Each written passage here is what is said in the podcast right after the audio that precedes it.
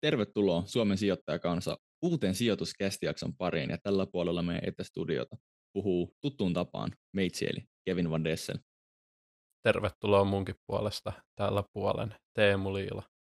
Tänään puhuttiin Mika Heikkilän legenda salkunhoitajan kanssa arvosijoittamisesta todella deep dive.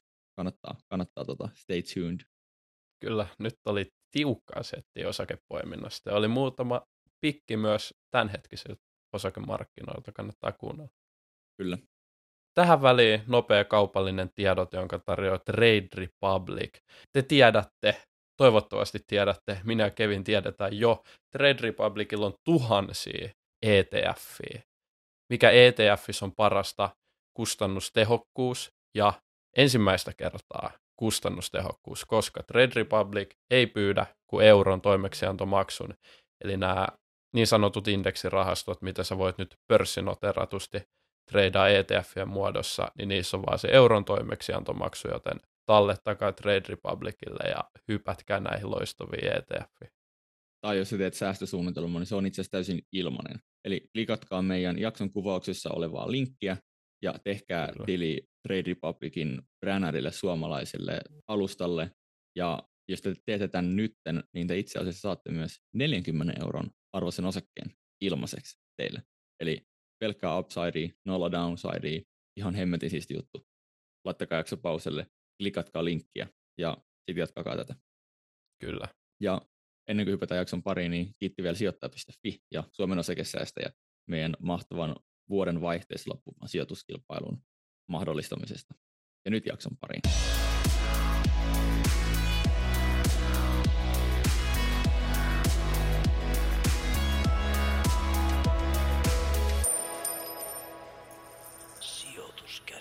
Ja sijoituskästin kauniiseen etästudioon on saapunut uusi tara, eli arvosijoittaja, entinen tähtisalkunhoitaja, nykyinen riippumaton salkunhoitaja Mika Heikkilä. Tervetuloa. Kiitos, kiitos.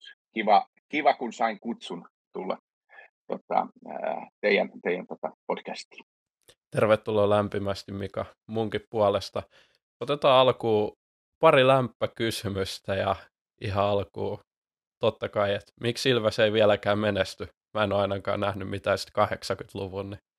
Toi, toi on hienoa, koska täältä aamukahvimuseossa ne, jotka katsoo tätä YouTubesta, niin näkee nyt ää, ainoan selkeän sijoitusvinkin. Tai tämä ei ole sijoitusvinkki, vaan, vaan kai, kai vinkki ää, tulevaisuudesta. Että ensi kevään mestarin logo näkyy nyt tuolla YouTuben ää, videolla. Se on semmoinen kaunis kelta, musta kissanpää. Ja, ja, ja tota, se johtuu siihen vastauksena siihen sun kysymykseen, niin Suomen menestyksekkään jälkeen 16 mestaruuden jälkeen Suomen Montreal Canadiens tulee ensi keväänä ottaa sen paljon himoitun mestaruuden. Sitä paitsi niin kuin sijoitustoiminnassa, niin kaikessa muussakin se maistuu paljon makeammalta, kun sitä saa paljon harvemmin kuin joka vuosi. Että, että se on se mm. suurin syy, miksi se ei voittanut mestaruutta sitten vuoden 85. Tiedätkö mitä, mä vihaan myös Montreal Canadiensia, ja, tai no Ilvestä mä vihaan itse asiassa, mutta Montreal on ihan hirveä joukko, ja kumpikaan ei menesty tällä hetkellä. Montreal on ensimmäinen NHL-peli, minkä mä oon nähnyt, ja ne, ne, niillä on vähän samanlainen historia. Paljon historiaa, mutta vähän nykyisyyttä, niin se on, se on, se on sama. Mutta, mutta tota, ymmärrän, ymmärrän tota, vihasin. Toivottavasti Ilvestä ei niin paljon kuitenkaan. Joo, en vihaa. Mä oon siis Boston Bruins-fani, niin pakko vihaa niin periaatesyystä juuri Montrealia. Siellä on, siellä on niin kuin, tota, historiaa taustalla. Joo. Kyllä. Meidän kattava tutkimustyö paljasti, että sä oot tehnyt ekat osakepoiminnat 13-vuotiaana, niin miltä 13-vuotiaan Mikan analyysi on silloin aikoinaan näyttänyt? Äh, sääli, että mulla ei ole tässä nyt viikkoa eikä ruutupaperia. Se on näyttänyt ihan ruutupaperilta. Tai itse asiassa se analyysi, se on hyvä kysymys, miltä se näytti. En ole, ole tuota pohtinut. Se analyysi näytti todennäköisesti putkikassilta, sinis, sinivalkoiselta putkikassilta ja, ja, ja tota, ää, kiinnostukselta talouteen, kiinnostukselta varmaan vähän vaurastumiseenkin ja, ja haluun oppia omistaa yhtiöitä. Ää, ei siinä, siis yhtään lukua en ole laskenut muuta kuin se, että ää, niihin silloin osakekursseihin halusi niin kuin matemaattisesti katsoa ja seurata, että, että nouseeko se vai laskeeko se, tietysti aina toivoa, että, että se lähtee nousemaan. Mutta, mutta minkäännäköistä niin kuin yritysanalyysiä tai sen tyyppistä siinä ei ollut. Mutta halu oppia, uteliaisuus ja halu seurata niin kuin yritys- ja talouselämää, se oli ehkä se analyysin syy, minkä takia ostin ensimmäistä osakkeet. Joo. Sitten tota, arvosijoittaminen on ollut kauan aikaa nyt epämuodikasta. Se on ollut tämmöinen, tämmöinen vähän niin kuin boomer-tyyli, tyyli etenkin niin kuin Teemun ja mun sukupolven näkökulmasta, niin onko arvosijoittamisen aika nyt vihdoin täällä takaisin? Tota, ensin vasta, lyhyt vastaus siihen ää, on. Ja, ja tota, sitten, sitten disclaimeri siihen, että ne, jotka on kysynyt multa aikaisemmin, niin se on vähän sama vastaus kuin tuo Ilveksen mestaruuteen. Se on aina arvosijoittamisen aika on, on siinä hetkessä. Mutta mut palataan vähän niin kuin ajassa taaksepäin. Ähm, en, ensin ensin niin kuin, äh, pikkusen avaisin sitä arvosijoittamisen käsitettä ja, ja, ja määrittelyä ennen kuin vastaan siihen. Palataan siihen vielä tämän, tämän vastauksen ajassa. Keskustellaan hetken tästä koko arvosijoittamisteemasta, että onko se aika. Mutta, mutta tota, eh, mä itse tulin, tulin niin kuin, mä en ollut alun perin arvosijoittaja, mä olen aloittanut vakituisen työni 89 äh, meklarina ja, ja 94 pääsin salkuhoitajaksi säästöpankkien eläkekassan osakassalkuhoitajaksi, enkä ollut silloin arvosijoittaja. Sinänsä hauskaa kyllä, että 80-luvun lopulla, jolloin Skoppi oli mun ensimmäinen pankki, niin, niin, niin silloinen äh, sijoitus äh, tai pankin sijoituksista vastaava äh, ehdoton guru Juhani Riikonen, niin, niin itse asiassa hän, hän noudatti aika paljon arvosijoittamisen periaatteita. Hän osti yhtiöitä, joiden tasearvot ja tasevarallisuus oli paljon suurempi kuin markkina-arvo. 80-luvulla oli sellaisia yhtiöitä pörssissä, joiden kassa oli enemmän kuin markkina-arvo. Ja, ja tota, tänä päivänä sellaisia ei, ei, tahdo, tai ei, ei ole, mutta, mutta siihen maailman aikaan se oli tietysti aika kivaa päästä, kun, kun katsoi taseesta, että täällä on kassaa enemmän. Niin, niin, niin. Ja, ja se, hänen ajatus oli silloin, no vaikka mä aloitin Skopissa, niin mä en, mä en niin kuin, sillä tavalla se ei ollut niin kuin tunnistettu ja tunnustettu tyyli. Mulle se tuli 99, kun Vesa Puttonen oli tullut, nykyinen kauppakorkeakoulun professori, oli tullut mun esimieheksi Konventum rahastoyhtiön vuotta aikaisemmin. Ja, ja Vesa tuli sitten kesällä 99 kesäkuussa palaverissa sanoi, että mikä sulla on ihan hyvä Suomi-rahasto, se on voittanut kolme vuotta indeksi joka vuosi muutamalla prosentilla, mutta se ei kiinnosta ketään. Et siinä on 5 miljoonaa euroa rahaa, 30 miljoonaa markkaa silloin, ja, ja tota, sille täytyy tehdä jotain. Ja mä ehdotin, että laitetaan lisää myynti-ihmisiä tai tehdään markkinointia tai muuta. Ja Vesa sanoi, että ei, me otetaan maailmalta tai Yhdysvalloista niin kuin, ää, mallia ja, ja tehdään Suomen ensimmäinen niin kuin puhtaasti arvotyyliin keskittyvä rahasto. Se oli siis 99 lokakuussa. Ja ää, teknobuumi oli ollut päällä kolme neljä vuotta. Se 99 oli, oli niin kuin vähintään samanlainen kuin vi, vuosi sitten niin kuin huuma. Ja, ja ennen kaikkea teknoyhtiöt, Sonerat, Jot Automationit, monet teknoyhtiöt maksoi silloin niin kuin todella paljon ja, ja oli, oli kaikkea muuta kuin muodikasta. Se oli todella epämuodikasta myydä pois niitä ja alkaa ostaa ää, niin kuin tasearvoiltaan halpoja yhtiöitä, sellaisia helmiä kuin Polar Kiinteistöt tai Atria tai, tai silloinkin taisi olla jo HK niissä listoissa, mutta on sieltä, mä, kauppalehti teki sitten jutun lokakuussa 99 ja otsikoi sen, että Puttonen antoi Nokialle potkut. Me myytiin Nokiaa varmaan silloisella 50 eurolla ja ostettiin tilalle. Meidän suurimpia sijoituksia oli silloin Fortum. Amer löytyi kolmen suurimman joukossa, Kone löytyi numerolla kuusi. Se, katselin joku, aika sitten sitä kymmenen suurinta, joka oli, oli siinä pistetty. Suurin teknosijoitus meillä oli Keski-Suomen puhelin, joka oli substanssiin yksi. Niin, ja, mikä vuosi tämä oli? 99. Okei, okay, no se, siellä oli sitten ihan hyviä, hyviä pikkejä. Se on, joo, siis se, se oli, se oli, se oli niin kuin, se oli siinä mielessä erilaista, että kun kaikki ajatteli, että se, se sijoittaa vain näihin kuolleisiin savupiippuihin, rautaruukkeihin ja muihin. Mm. Niin tosiaan sieltä löytyy kymmenen kärjestä Amerikone, Fortum ja näin. Se, mikä, mitä Vesa toi siihen, niin toi Fama, kaksikon, professori kaksikon Fama ja French tutkimukset ensin vuodelta 90, hetkinen, se oli neljä, 94, jossa he oli tutkinut SP500 ja jakanut sen kymmenen eri luokkaan. Ja 26 vuoden ajanjaksolla aina vuosittain ajo sen, sen materiaalin, niin parhaiten tuotti halvimmat hinta per tasearvoyhtiöt ja heikoimmin tuotti itse asiassa se kallein, odotusarvoltaan kallein price to book luokka. He teki 98 mm. saman analyysin muualle markkinoille ja, ja se toimi myös kaikilla muilla markkinoilla paitsi Italiassa silloin. Ja, ja tämä oli niinku se lähtökohta, eli, eli tota, akateeminen tutkimus taustalla, joka kiistatta osoitti, että markkinoilla on taipumus ää, niin kuin korostaa tai maksaa liikaa tulevaisuuden odotusarvoista ja niitä hinnoitella ne, niin kuin, ne heikosti menneet tai heikosti kasvavat yhtiöt hyvin halvaksi. Ja teknokupla vielä itse asiassa pahensi tätä mm. olosuhdetta. Ja meidän ajatus oli itse asiassa jälkikäteen katsottuna täydellinen.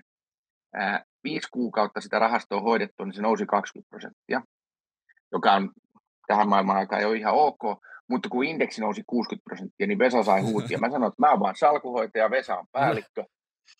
Että se toi idean, ja, ja, ja tota, Vesa sai huutia silloin, silloin Konventumin johtoryhmässä, että ei tämmöisiä herkkuja enää yhtään. Taidettiin perustaa keväällä 2000 semmoinen rahasto kuin conventumsmallcap.com. Nimeltäänkin sitä rahastoa ei ole enää olemassa. yllätys. Yllätys. Ne, ne häviää vuotta hoidettua, niin sitä Conventum Finland Value pohjalla tuli siinä väliin ja osti sen, niin sen rahaston tuotto oli 180 prosenttia kaikki kulut huomioiden, kun markkina oli noussut 10 prosenttia. Sinä aikana mm.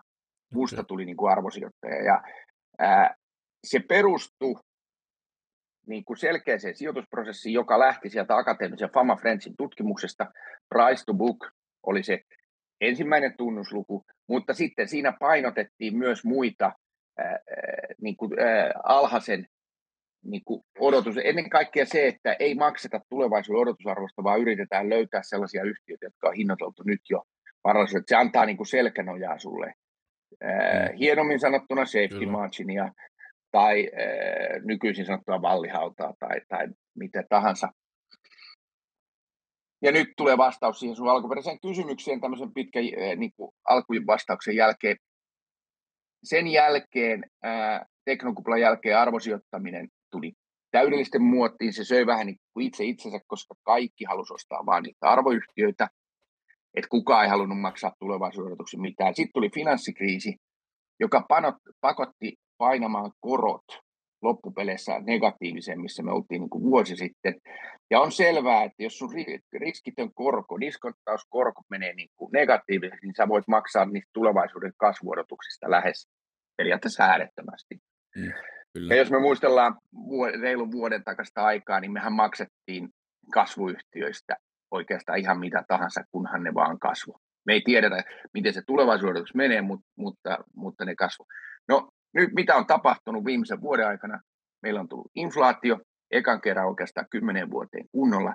Se on johtanut siihen, että keskuspankit on reagoinut kunnolla. Me ollaan saatu lopultakin, niin kuin, meillä on tullut reaalikorko ja meillä on tullut myös nimelliskorot. Ja tämä, tämähän pakittaa tai tuo sieltä tulevaisuuden diskontaukset aika nopeasti sitten niin kuin, ää, tähän päivään. Ja silloin arvosijoittaminen on, on taas niin kuin arvossa, arvossaan siinä mielessä, että sulle, sulle, sulle on enemmän arvoa, kun sulla on nyt varallisuutta, kuin se, että se on joskus 10 tai 20 vuoden päästä. Ja mm. jos meillä säilyy, ja mä uskon kyllä, että tässä säilyy niin kuin jonkin aikaa positiiviset korot, ja se ei tarkoita siis kuukausia, vaan se tarkoittaa vuosia, niin silloin arvosijoittaminen ää, on niin kuin varsinkin, se olisi taas, taas sen aika, niin kuin viimeinen vuosi on näyttänyt, Sanon vielä sen, se paradoksaalinen ongelma on se, että, että ne, se arvosijoittamisen ideologia tulee sitten, silloin kun kaikki menee hyvin, markkina kasvaa, niin kaikki kasvuosakkeet menee paremmin. Osakesijoittaja mm. voittaa enemmän. Mm. Ja tämä on strategia, jossa se joudut myymään niin kuin ne, jotka kertoo asiakkaille, että osta näitä, näillä häviät, tämä on lainausmerkissä, näillä häviät vähemmän. No, ketä kiinnostaa ostaa osakkeita, mm. kun sä häviät vähemmän? Kun, kun, että jos toinen menee miinus 80 ja näillä menet vaan miinus 20, niin se vastaus on, että en mä sijoita sulle ollenkaan. Kyllä. Mutta sun täytyy niin mm. niin pitkällä jänteellä kuitenkin olla niistä osakkeista, koska sä et tiedä, koska ne kääntyy. Sä osaat sitten sanoa vasta myöhemmin, että no tuossa hetkessä olisi ollut. Niin sen takia ää, edellä tavalla arvosijoittaja vihaa tappioita ja ottaa pienemmät tappiot, koska sille ei ole niitä odotusarvoja, varsinkin nyt kun on korot noussut, niin, niin tota, se tekee tästä tyylistä pitkällä aikavälillä kestävämmän. Ja se on vaatinut nämä positiiviset mm. korot. Negatiiviset korot oli poikkeuksien aika, joka löi arvosijoittajaa kyllä niin kuin oikein urakalla naama. Hyvä, että ei ole mustaa silmää eikä kyllä, haavoja kyllä. naamassa. Mulla, mulla on Mika tuohon sun korko juttuun, en tiedä vasta-argumentteja ehkä, mutta semmoinen niin pohdinta, jos me itse asiassa tuota puhuttiin, Sami miettii sen kanssa jaksoja vielä tullut, mutta en mä tiedä, ehkä on tullut ennen tätä, ehkä ei. Ja, ja, ja siinä niin kuin nytten, nytten niin kuin Euroopassa se korkotaso on siinä kahden prosentin paikkeilla ja, voitaisiin pohtia, että siitä ei ihan hirveästi voida mennä enää ylöspäin. Tavallaan se, se myös niin kuin keski, keskipitkällä ja pitkällä aikavälillä, niin se suunta on varmaan siitä enemmän alaspäin. Että tavallaan että me ollaan viritetty nyt tämmöinen niin korko nauha tosi kireelle ja sitten se voi tulla vaan alaspäin. Ja silloin kun se tulee alaspäin, niin sehän siinä tilanteessa antaa tavallaan niille tulevaisuuden kassavirtoille enemmän, kassavirroille enemmän arvoa. Ja sitä kautta, koska korot on nyt, jos ne on niin korkealla kuin ne voi olla, mitä mä ainakin itse uskon, niin itse asiassa kasvuosakkeiden tulevaisuuksien kassavirroille on vaan niin kuin arvon nousu niin kuin upsidea enemmän kuin downsidea. Ja vaikka ne on tullut nyt alas, niin tavallaan joku voisi tehdä argumentin, että siinä on aika paljon positiivisia drivereita, että miten vaikka keskipitkällä ja pitkällä aikavälillä niin kasvuosakkeissa voisi olla paljon positiivisia ajureita. Mitä, miten mieltä olet tämmöisestä? Joo, se peruslähtis, tuo lopputulema on oikein. Et, et jos, jos korot lähtee aikaan, niin kyllä kasvuosakkeiden aika tulee.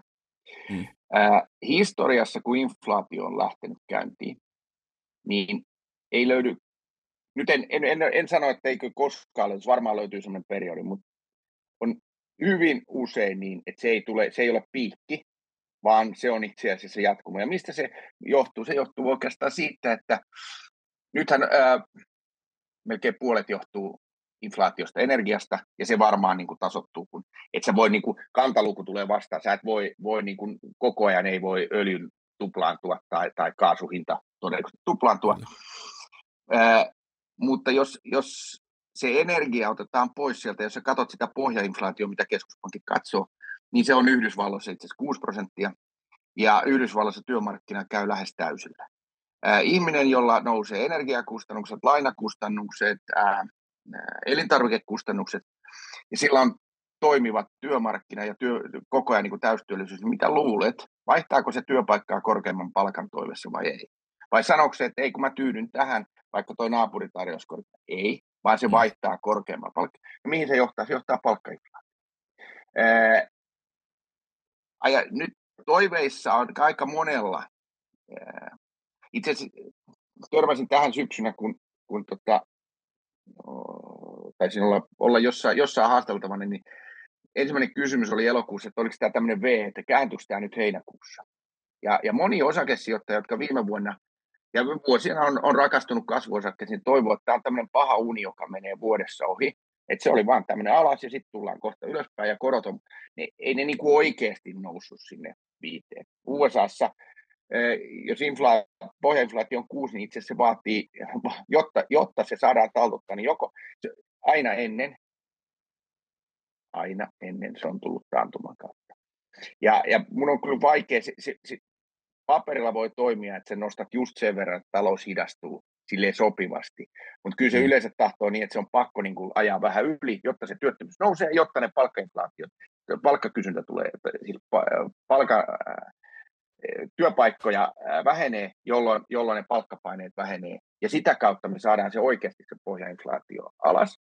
Ja mä pelkään vasta-argumenttina sulle, että jos sä uskot, että tämä korot oli tässä, niin mun vasta-argumentti, että mä en usko, että tämä on vielä tästä. Mä uskon, että se häntä on pidempi. Se, se huippuinflaatio on koettu, mutta se häntä on pidempi ja keskuspankit joutuu viemään korkeammalle korot. Se, mitä me ei olla vielä nähty, vaikka nyt Euroopassa, jossa sidotaan, tai Suomessa, jossa sidotaan Euribor 12 kuukautta tai näin, niin sullahan tulee koron tarkistuspäivä vasta ensi vuonna jossain vaiheessa. Se on 2 prosenttia korkeampi. 300 000 asuntolainalla se on 6 tonnia. Vuodessa 500 euroa siis kuukaudessa. Sähkölasku 300 euroa, elintarvikkeet 200, se on 1000 euroa nettorahaa, mitä keskiverto perhe joutuu ensi vuonna maksaa lisää. Siinä ei muuten sitten osteta ihan hirveästi uusia kiukaita ja kestokuluttavara tai matkoja, koska tonni joutuu menee niin kuin Ja sen takia mä en vielä usko siihen.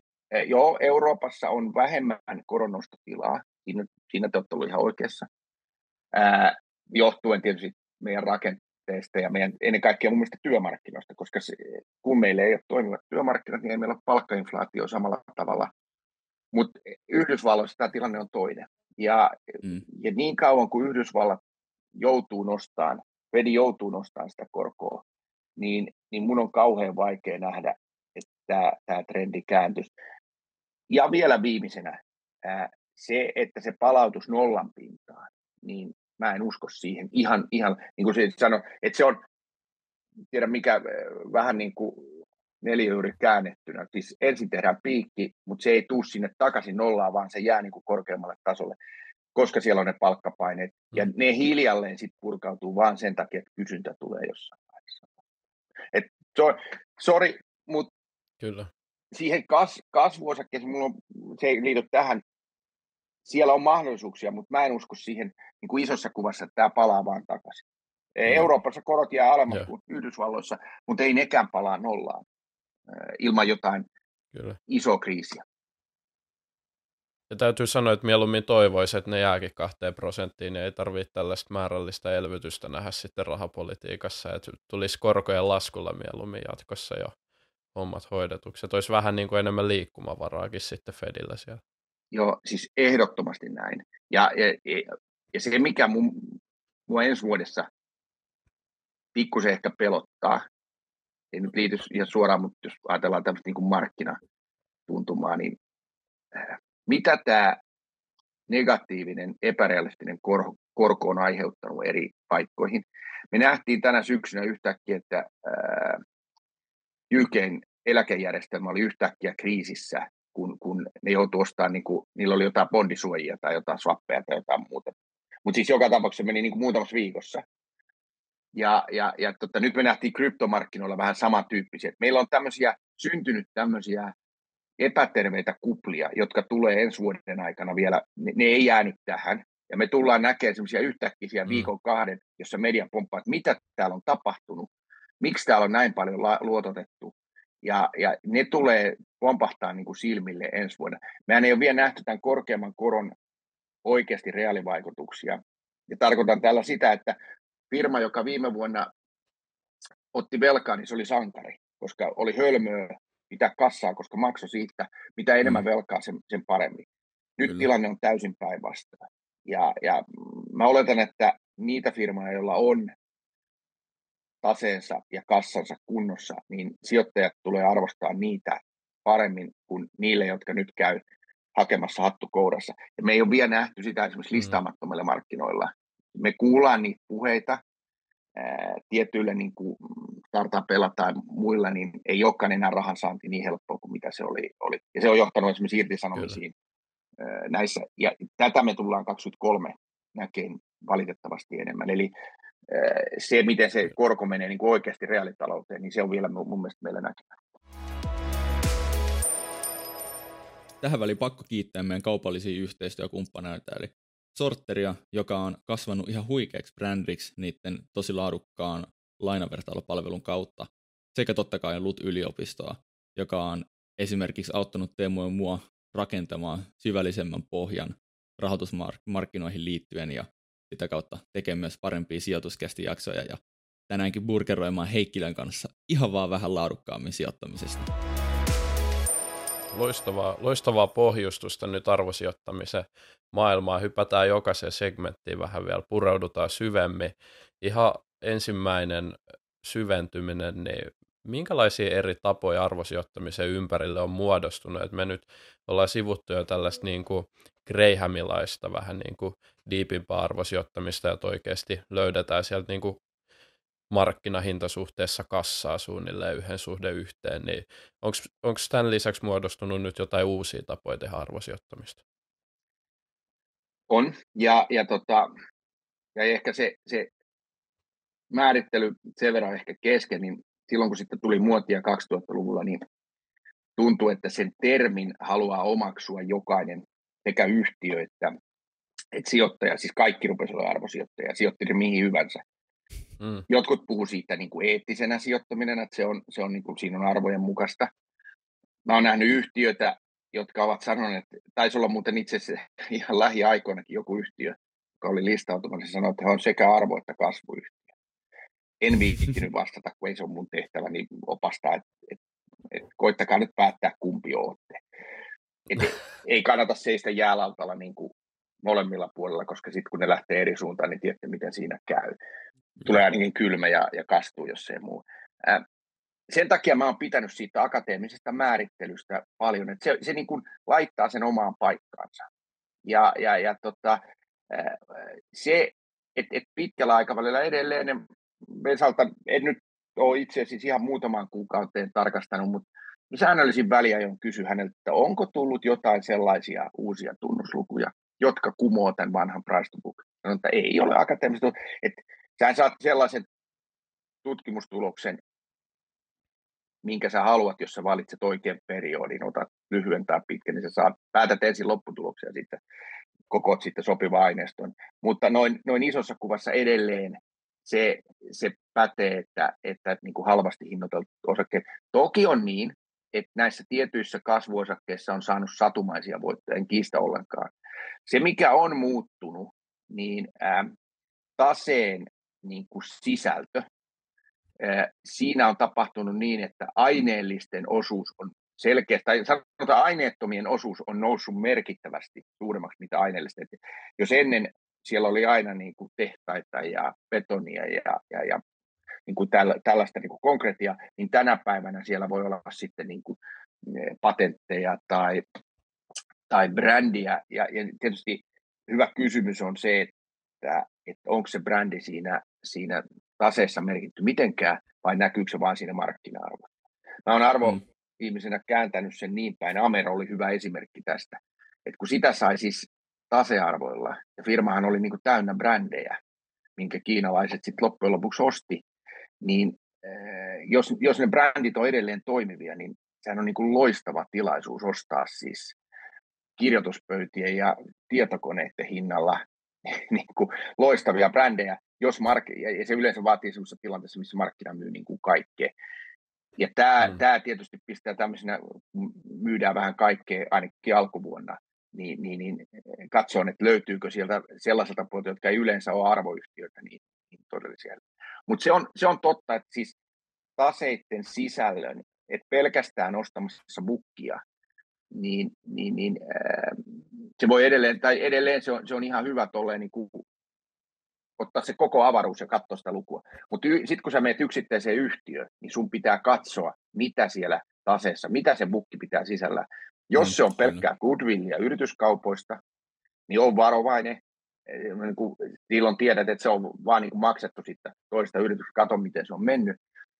Mutta jos se on vaikka pelkkää rahaa, tälläkin hetkellä pörssistä löysin yhtiö, jossa melkein 60 prosenttia markkina-arvosta oli, oli käteistä, sen, sen loppubisneksen sai mun mielestä erittäin, erittäin alhaisella. En sano, että, että se kannattaa jokaisen tutkijan sanoa, mikä se on, ettei tule mitään, Mut, mutta, mutta, mutta se on muuttunut, että, että sun täytyy katsoa tarkemmin sitä tasetilannetta, ei niin, mitä ehkä sai 20 vuotta sitten, että sä vedit vaan price to bookin ja katsoit, mitä siellä alhaalla on. Ja, ja, ja. Tosin mä en ole kyllä ikinä tehnyt niin, että mä oon vaan ostanut niitä alimpia matemaattisesti se toimisi niin, mutta mä oon aina katsonut mun arvosijoittamis niissä rahasta, arvorahastoissa ja, ja, ja omassa, niin se sijoitusprosessi, price to book on vaan niin kuin ollut semmoinen heräte, että tuolla on halpoja osakkeita varten, ja sitten sä rupeat katsoa, miksi se on halpa. Olennaisin kysymys, miksi hmm. se on tullut halvaksi. Miksi markkina hinnoittelee, että tästä ei kannata maksaa mitään. Sitten sä katsot, paljonko sillä on velkaa. Se oli aika epärelevanttia tuossa, koska kaikilla, joilla oli velkaa, niin se oli vaan hyvä. Nyt taas tuli muotiin. Sitten se piti katsoa, mitä se substanssi on, on paljonko goodwillia, paljonko käteistä, paljonko mahdollisesti patentteja. Ja sitten ää, erityisesti finanssikriisissä, niin mun sijoitusprosessiin muistaakseni numero kolmeksi tärkeimmäksi asiaksi, katsottavaksi asiaksi nousi kassavirta, koska se selitti aika hyvin sen, että miksi tietyt yhtiöt meni aika kuiviin jaloin finanssikriisin yli, koska kassavirtaa tuli kuitenkin positiivisesti versus siihen, mitä, mitä tota ei tullut. Muistatko, var, varmaan muistat tämän Game, GameStopin tuossa vähän, vähän aikaa sitten, että on Joo, aika, aika kauan ja short squeeze, ja tota, törmäsitkö tähän henkilöön, kuka oli ainakin pitkälti siinä niin kuin alkamisen takana? Se, se oli tämmöisen nimellä kuin Deep Fucking Value, semmoinen, joka, joka okay, tota, okay. Se, se oli itse tosi mielenkiintoinen, koska se on kaveri, kuka tekee niin kuin tämmöistä Deep Value arvosijoittamista, mutta sitten se yhdistää siihen niin kuin teknistä analyysiä. Se oli aika niin kuin mielenkiintoinen, että se oli niin kuin tämmöinen deep value arvosijoittaja, sitten se paljon niin kuin analysoi yritysten luottoriskiä, koska se tavallaan sijoitti yritys, yrityksiin, mitkä oli jopa konkurssin partaalla ja halusi analysoida sen todennäköisyyttä, ja sitten yhdistyi, yhdistyi siihen vielä teknistä analyysiä. Ja se, se itse asiassa oli kaveri, kuka aloitti tämän GameStopin, että tämä GameStop Short Squeeze saakahan lähti ihan niin kuin puhtaasta arvoanalyysistä, että se oli fundamentaalisesti aliarvostettu, mutta Oletko aikaisemmin törmännyt, että joku käyttää teknistä analyysiä niin kuin boomer-arvosijoittamisen niin kuin parina? Äh, en niin, ainakaan niin isossa mm. mittakaavassa. Ja itse asiassa nyt kun sanoit sen, niin äh, sinänsä mä muistan, se, äh, katson tai GameStop niin kuin itselle, että sehän on, se on niin kuin ideana, että sä, sä myyt niin kuin vanho, vanhoja tota, pelejä kivijalkakaupasta, niin se on ihan aidosti kunnon boomer-kama ja se täytyykin olla alas. Mä en, oikeastaan kaksi huomioa tuohon. Niin toinen on se, että, että tota, sen teknisen analyysin käyttäminen, mä tiedän, että sitä voi käyttää. Mä en itse ole siihen, siihen koskaan ihan hirveästi. Kyllä nyt katon joskus käyriä vähän, että missä. Se on lähinnä ajoittamiskysymys, että, että, että olisiko jotain sellaista hetkeä, että, että kannattaako just nyt vai odotanko jonkin aikaa. Mutta sijoituspäätöksiä, niin mä en, mä en kyllä sen pohjalle tee se ää, arvoanalyysi sinänsä on ihan oikea. Kun kysytte tuosta, että onko erilaisia, niin tämä deep value koulukunta on, on yksi. Ja jos mä mietin itteeni, että onko mä, jos pitäisi kategoria tai hakea, niin kuin, että onko semmoinen perinteinen arvosijoittaja tai haluaisi oikein deep, deep, niin kuin ottaa syvältä. Ja mä tiedän, että, että, että Helsingissäkin on, on, on yksi hyvä kollega, äh, joka tekee sitä hienosti, Peter Langenschöld, niin hän on, hän on niin kuin aito deep value mies ja, ja ottaa, ottaa todella vahvasti kantaa. Siinä on vain se ongelma, niin varsinkin raha, jos tekee sitä asiakkaille rahasta, niin sulla täytyy olla sellainen asiakaskunta, joka uskoo suhun niin kuin ihan, se, kun se voi olla kolme vuotta, että sä, sä oot niin kuin mm. koko ajan siellä pohjalla. Ja sitten joo, hajatussalkussa ne ei varmaan mene kaikki nurin, mutta siellä voi käydä kyllä niin, että siellä tapahtuu sitten katkeamisia tai muita. Hmm. Että sä oot niinku ihan siellä roskiksen pohjalla. Et mä, mä oon en, ehkä enemmän niin, että mä voin yksittäisiä roskia poimia sieltä. Mutta, mutta ehkä mä oon vähän kuitenkin katon, että, että siinä roskassa olisi jotain laatua. Ja mä en, en ota ehkä ihan niitä niitä pahnanpoja. Ehkä mä sanoisin vaan, mä oon kierrätyskeskusmiehiä enemmän, että ne on vielä niin kuin jotenkin toimivia ne, ne vaatteet ja, ja, ja halpoja, mutta, mutta ne, ne, toimii enemmän kuin se, että ne on pistetty niin kuin täysin, täysin roskikseen. Kyllä. Toki siis yksittäisenä keissinä sä teet satu, parhaat voitot, jos sä löydät sieltä jonkun, mutta sitten siellä on myöskin niin kuin ongelma, syystäkin ongelmatapauksia. Ja äh, kun kaikkia meitä, sellaista sijoittajaa, joka ei koskaan tehnyt vääriä sijoituspäätöksiä, ei ole olemassa, muuta kuin satuolentoja. Ja, ja niissä parasta on se, että sä yrität oppia niistä.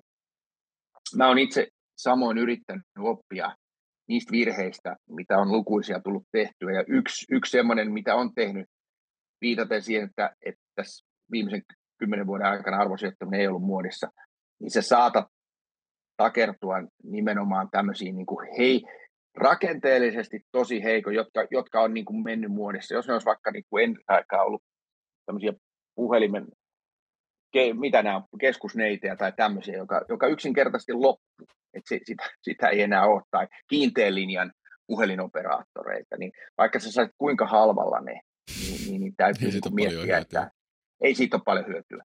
E, se putoavan puukon ongelma, että kyllä se vetää käden aika lailla verille, jos sä, jos sä tartut niihin. Yeah.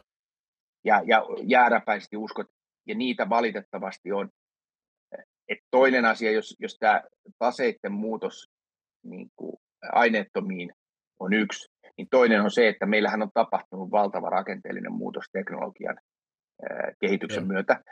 Ja se tappaa tiettyjä toimialoja nopeammin kuin koskaan ennen. Et, et sun täytyy myös, myös huomioida se, jos nyt otan yhden esimerkin, niin verkkokauppa kivijalka. Ää, todella nopea muutos. Osa, sijoitusmarkkinoilla on ehkä nopeampi muutos, mutta eihän se kivijalka vielä ole kuollut kuitenkaan. Mm. Et edelleen Stockman mm. näyttää olevan Helsingin keskustassa ja, ja, ja tota, samo, samoin kauppakeskuksia tarvitaan. Semmoisia yleistyksiä mä en tykkää niistä, jossa sanotaan, että tämä kuolee kokonaan. Muistakaa, että UPM on ollut ihan loistava, se teki, tekee edelleen mm. paperia ja tekee varmaan viimeisen paperin, kun me maksetaan siitä euron per A4, kun se on viimeinen. Niin jos sä oot niin kuin viimeisenä siellä, niin sä pystyt kassavirtaan painaan ihan hyvin. Mutta mut on, on sellaisia rakenteellisia ongelmia, jotka, jotka muuttaa tätä, tätä maailmaa. Ja sen takia mä en ole ihan, en, en, en, ole, en voi sanoa, että mä olisin ihan deep value. Voi olla, että ikä, voi olla, että, että niin kuin karvaat opit on oppinut sieltä, mutta parhaat voitot tehdään niistä. Et mä oon mm. ehkä sillä välillä vähän sieltä ihan mm. pohjimmasta pikkusen niin kuin, äh, siihen suuntaan, jolle, jolle kelpaisi kierrätyskeskus. Okay. Loistavaa. Nyt meidän täytyy pikkuhiljaa alkaa etenee seuraavaan segmenttiin, mutta jos vedetään ihan nopea tämä pitkä, pitkä setti yhteen, niin siis tällainen niin kuin Grahamilainen ajattelu, eli spekuloija vastaa oikea sijoittaja, eli katsotaan tosissaan vähän niin kuin menneisyyttä, menneisyyttä enemmän kuin sitä tulevaa, haetaan sieltä sitä turvamarginaalia. Sitten nyt sä painotit sitä kanssa, että goodwilli on nykyään aika paljon, niin katsotaan tasetta, mitä sieltä löytyy. Ja sitten meillä oli nämä deep value, mutta ei ihan niin deep value sektorit vielä tässä, niin onko menikö nyt purkkiin tämä tiivistys vai onko jotain Meni, meni joo. E, taseen katsominen ja mun mielestä sen velan muistaminen, se on olennainen. Sen tase, goodwillin ja, ja mistä se bukki sisältyy, sen katsominen. Ja menneisyydestä saat sitä turvamarginaalia. Ei historia niin kerro kaikkea, mutta kyllä se nyt kuitenkin tietyllä tavalla asiakkaat tuntee, että mikä ei estä, etteikö historiallisia firmoja voi aina kuolla. Se, se, mm. Niiden pitää uusiutua, mutta mut, myöskin hyvä katsoa sitä, että jos kaikki on sitä mieltä, että et, et, varmaan tullaan myöhemmin siihen tehokkaiden markkinoiden ajatukseen siihen, mutta mut usein se näkyy myöskin niin kuin hinnassa. Että et, et tosta ei, niin kuin, kukaan ei luota tuohon ja, ja, ja sun pitää yrittää arvioida, että onko se hinta jo sellainen, että, että se on ampunut niin kuin yli sen todellisen arvon, yhtiön todellisen arvon. Hinnan, hinnan arvioinnista tuli mieleen, tai niin kuin voidaan hyppää tunnuslukuihin, ja, ja, ja tavallaan kun meillä on esimerkiksi tulossa tasepohjaisia tunnuslukuja, niin perinteinenhän on varmaan arvosijoittajalle price to book. Joo. Ja, ja tavallaan niin kuin, se on vähän niin kuin sille, että sitä ei tarvitse mainita, kun kaikki sen varmaan kuuntelijat tietää, mutta on, onko jotain muita tämmöisiä sun mielestä hyviä tunnuslukuja, mitkä on tosi tärkeitä arvosijoittajalle? Tai mitkä on sun mielestä niin kuin ehkä semmoinen top kolme? No kyllä mä, mä katsoisin se velkaisuusasteen. Siis, mä oon käyttänyt ennen omavaraisuusastetta johtuen siitä, että pankkien kovenanteissa oli joku omavaraisuusaste, eli pankit asteli sisään, jos se meni jonkun alas. Tänä päivänä se ehkä on enemmän gearing, ja se ei ole ihan niin yksilitteinen luku. E, ennen se oli omavaraisuus, oli aika helppo, jos 30 alle meni, niin firma rupesi toimii tänä päivänä se on, se on enemmän gearing, tai sitten ne, ne pankit sitoo sen käyttökatteeseen, että se ei ole ihan niin yksilitteinen. Mutta mä, mä, mä katsoisin siis omavaraisuudesta gearing, mä katsoisin sen velan määrän. Joo. Se on mulle. Ja sitten mä, sitten mä katsoisin äh, price to cash flow. Siis katsoisin, että et, ja siitä, paljonko siitä operatiivisesta toiminnasta pystytään niin kuin saamaan, saamaan kassavirtaa, koska jos se on positiivinen, vaikka tulos sinänsä olisi niin kuin heikko, niin, niin se firma kyllä, kyllä sieltä niin kuin kääntyy. Että, että tota, ähm, ehkä nämä kolme on, on ne, mitä, enkä mä sen verran ehkä sanoisin, että välillä tuntuu niin, ja se on, se on, se on sijoitusalan yksi teema, että keksitään lisää tunnuslukuja, jotta saadaan niin kuin näyttää asiat vaikeammalta ja saadaan, saadaan niin kuin ekspertiisiä siitä. Voi olla, että niissä on jossain lisäkiarvoa, mutta välillä semmoinen yksinkertaistaminen on tervettä. Ja, ja totta, mm. vähän karikoituna välillä tuntuu siltä, että kerrotaan, että liikevaihto ilman kuluja, että meillä menee ihan hyvin. Firmatkin sortuu siihen. Ja, ja mm, osa sijoitteista kysyy, että paljon te teette niin kuin ihan semmoista nettoliikevoittoa, ihan kaikkien kulujen jälkeen, kun teidän täytyy maksaa kuitenkin korot ja mm. poistotkin on, kun te olette tehnyt, niin kertokaa, että mikä on se ihan, ihan lopullinen tulos, niin en mä, en mä väheksy sitä p siinä mielessä, eli, eli kyllä se mun mielestä kuitenkin kertoo paljon. Sä teet verojen jälkeen osakekohtaista tulosta sun omistajille, koska se on kaikkein loppupeleissä se, mistä sä oot niin kuin kiinnostunut, että miten sä saat pääomalle tuottoa, ja jos se on alhaisempi, niin se kiinnostaa mua aina enemmän Kyllä. kuin se. Mutta tämä johtaa siihen, että joku tulee mulle heti viisastelemaan, että no eikö sä kato et, tota, EVtä katon, mä otan sen yritysarvon, joo, me voidaan mennä niin syvällisemmin, mutta noin, kun lähdetään ensisijaisesti hakemaan jotain, kun kysyt kolme lukua, niin price to book P ja äh, omavaraisuutta kautta gearing, niin ne kolme kun katsoo, niin sä pääset niin kuin hahlolle, että missä mennään. Ootko kalliin yhtiöiden parissa, tekeekö yleensä tulosta, vai oot mm. sä niin kuin halpo, eh, kalli, eh, oot sä halpojen yritysten vai oot sä kallitten yritysten parissa, ja kumma, kummalla kentällä niin kuin toimit. Ja sit sä on tosi hyvä skriinaamiseen. Tavallaan kun sähän niin kuin, sijoittaminen kuitenkin, kuinka monta yhtiötä on listattu niin kuin maailmaan. Niitä on mm. aika posketon määrä, niin tavallaan aina voi olla se yksi parempi yhtiö, ja sitten idea olisi varmaan se, että sä voit helpoilla peukalosäännöillä saada sen valtavan massan semmoiseen niin hallittavaan määrään, jotka kaikki menee sen sun viitekehysten tai kriteerien alle. Ja tämmöiset, niin kuin sun mainitsemat nämä kolme lukua, niin jos sulla on, että sun on pakko olla, että nämä kaikki on tietyllä tasolla, niin sä heität ne screeneriin ja yhtäkkiä se yhtiöiden määrä tippuu 300 tuhannesta vaikka tuhanteen, niin se on aika merkittävä ero, niin kuin, että miten, se, miten niitä sitten voi lähteä niin kuin analysoimaan tarkemmin. Juuri näin, juuri näin se ei liity suoraan arvostetuun, vaan liittyy koko sijoittamiseen, mutta suurin ongelma tänä päivänä on informaation määrä. Sitä tulee niin mm. valtavasti. Että se, se, se ei ole ongelma, että kun sä saisi informaatio, vaan ongelma on se, että miten sä hallinnoit, miten sä saat niin kuin jäsenneltyä sitä ja miten sä edet perehtyä siihen. Niin sen takia äh, puhuin tästä vähän niin kuin yksinkertaistamisesta, että kun sä pystyt yksinkertaistamaan ensin sun avaruuden, niin sit sä pystyt niin meneen yksitellen niitä yhtiöitä. Kaikkia maailman yhtiöitä ei, ei ehdi. Ja tietysti tietokoneista tuo apu on yksi, mutta, mutta kyllä mä haluaisin kuitenkin aina, mä uskon siinä mielessä ihmissilmään ja, ja aivoihin, että, että se katsoo loppupeleissä mitä Ja korostan, tämä on se yleisin virhe, joka sanotaan, että sä tuijotat nyt price ja ostat niitä halpoja yhtä tukua. En. Mä katson useampaa tunnuslukua, mutta se on mulle heräte me, viedä se mun niin kuin omaan, omaan sinne arvomaailmaan, jossa löytyy mahdollisesti niitä no. väärin hinnoiteltuja yhtiöitä. Kyllä, mutta toi on tärkeää, on pakko, pakko löytää myös tapoja, millä voi karsia oikeasti nopealla tyyliin oh. näitä yhtiöitä pois. Hypätään nyt tähän niin kuin analyysiprosessiin ja jatketaan tästä niin kuin yksinkertaisuudesta, josta minä myös, myös tykkään. Mulla on pari tällaista nyrkkisääntöä itselläni. Onko sulla nyrkkisääntöjä sun analyysissä esim. Grahamin taikakaavaa, missä price to book ja PE kerrotaan keskenään tai tämän tyyppisiä, että sä nopeasti katot jotain tuotto-odotusta mitä, mitä tulee käytettyä? Mulla, mulla rahasto, rahastoa hoidettaessa, mulla oli aina sijoitusprosessi. Mä kolme arvorahastoa hoitanut ja, ja niihin kaikkiin oli sijoitusprosessi tehty. Että kun asiakas kysyi, että mie, siinä, siinä taustalla oli se ajatus, että jos mä jään ratikaalle, niin, niin, niin asiakas voi niin kuin luottaa, että se prosessi jatkuu, eikä se ole Heikkilästä. Mm. Mm. Se on asiakkaan iso turvallisuusaspekti, että se ei ole yhdestä salkuhoitajasta kiinni, vaikka tämä usein personoidaan, niin minusta on tärkeämpää antaa asiakkaalle se tunne, että vaikka että et sä tiedät, että tämmöisiä yhtiöitä siellä on. Ja, ja, ja se sijoitusprosessissa oli nämä tunnusluvut, mitä mä mainitsin. Siellä oli tunnuslukuanalyysi ja sitten siellä oli, oli ihan puhdas, puhdas tota, laadullinen analyysi, jossa, jossa mentiin yritysjohtoa, strategiaa, historiaa, tämän tyyppisiä asioita, tuotteita, palveluja ja niin edespäin mm.